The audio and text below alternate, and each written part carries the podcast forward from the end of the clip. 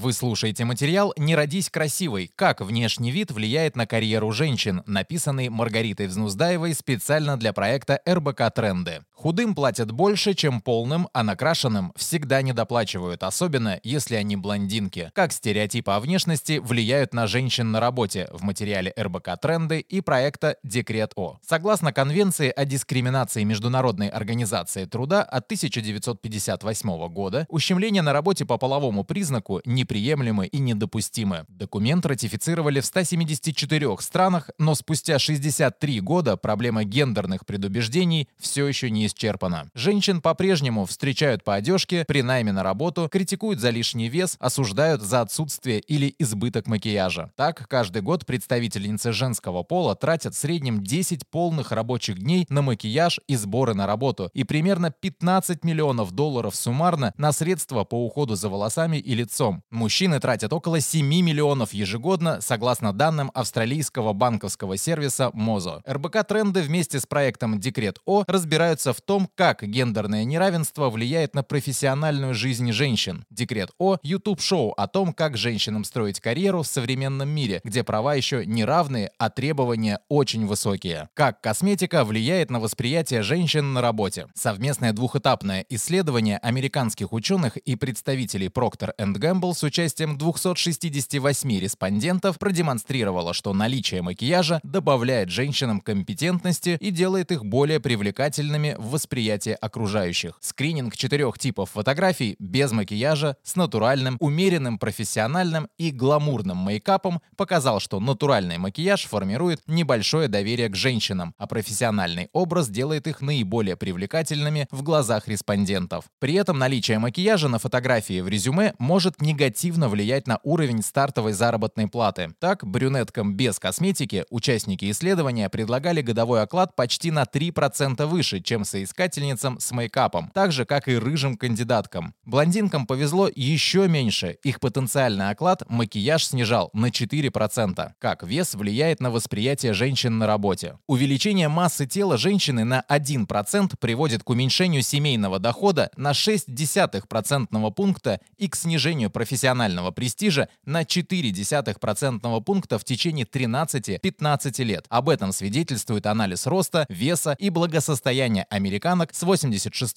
по 2001 год, проведенный на базе панельного исследования динамики доходов в США. Также по данным Университета Флориды, женщины, весившие на 11 килограммов меньше нормы, ежегодно зарабатывали на 15,5 тысяч долларов больше, чем респондентки с нормальным весом. Худые мужчины, напротив, зарабатывали на 8,5 тысяч долларов меньше, чем мужчины со средним весом. Их зарплата росла по мере того, как они набирали килограммы. Однако позитивная корреляция веса и заработка сходила на нет в случае их перехода в стадию ожирения. При этом, согласно исследованию Колорадского университета и Университета Миннесоты в Дулуте, женщины чаще подвергаются дискриминации из-за веса, в отличие от мужчин. Более того, нарушение прав обоих полов отличается в зависимости от степени избыточности веса. Например, женщин с сильным ожирением дискриминируют вдвое чаще, чем мужчин, в 27% случаев против 12%. Женщинам с ожирением также отказывают в работе чаще, чаще, чем противоположному полу, в 6,5% случаев против 4%. Женщины с небольшим избытком веса также сталкиваются с дискриминацией в 3% ситуаций, мужчины в двух, а люди с индексом массы тела в пределах нормы менее чем в 1% случаев вне зависимости от гендера. В первом эпизоде проекта «Декрет О» Диана Касай, CEO ReadyMac вместе с журналисткой Дада Линдл и адвокатом Ксенией Михайличенко, защищавшей бортпроводницы в нашумевшем деле Аэрофлота, обсуждают карьеру и внешность. Как внешний вид влияет на профессиональные успехи женщин, зарплату, ожидания коллег, восприятие деловых партнеров. Что делать, если внешность пытается контролировать работодатель и как закон защищает женщин от такой дискриминации. Как одежда влияет на восприятие женщин на работе. Согласно результатам анкетирования, 106 студентов программы MBA женщины в принципе уделяют большее внимание одежде, нежели мужчины. Наиболее пристальное внимание к своим образам на работе предъявляют топ топ-менеджеры вне зависимости от гендера. Одежда дает им возможность управлять впечатлениями и чувствовать себя более компетентными. Гардероб действительно влияет на восприятие женщин-руководителей. Исследование с участием 144 девушек показало, что ни строгий образ, длинная юбка и застегнутые на все пуговицы блузки, ни более провокационный его вариант, юбка выше колена и расстегнутая блузка, не влияют на восприятие женщины-администратора. При этом более провокационный образ на топ-менеджере в восприятии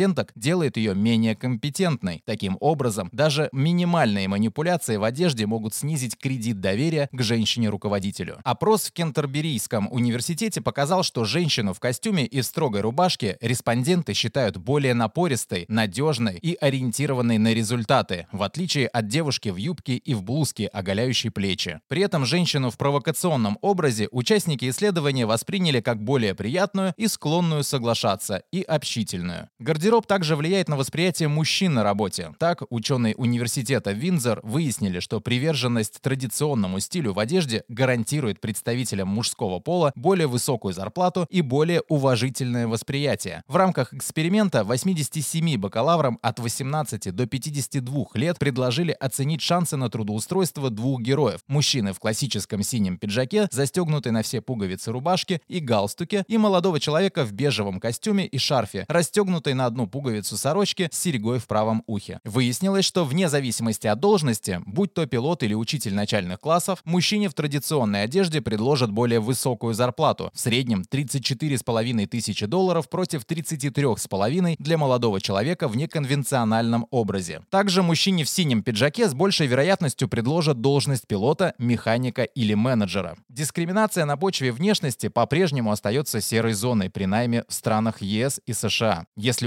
ущемление прав по полу, возрасту, расе и инвалидности уже закреплено в трудовых законодательствах как недопустимое, то с предубеждениями в отношении внешнего вида бороться гораздо сложнее, так как работодатели подвержены общепринятым стереотипам. При этом дискриминация по внешности – это одна из причин, по которой только 49% женщин во всем мире участвуют в экономической деятельности как наемные сотрудники или предпринимательницы. Сокращение гендерного неравенства между мужчинами и женщинами на 25% на рынке труда, в том числе исходя из внешнего вида, поможет увеличить мировой ВВП на полтора миллиарда долларов к 2025 году. Читайте и слушайте новые материалы РБК Трендов на сайте и в одноименном телеграм-канале.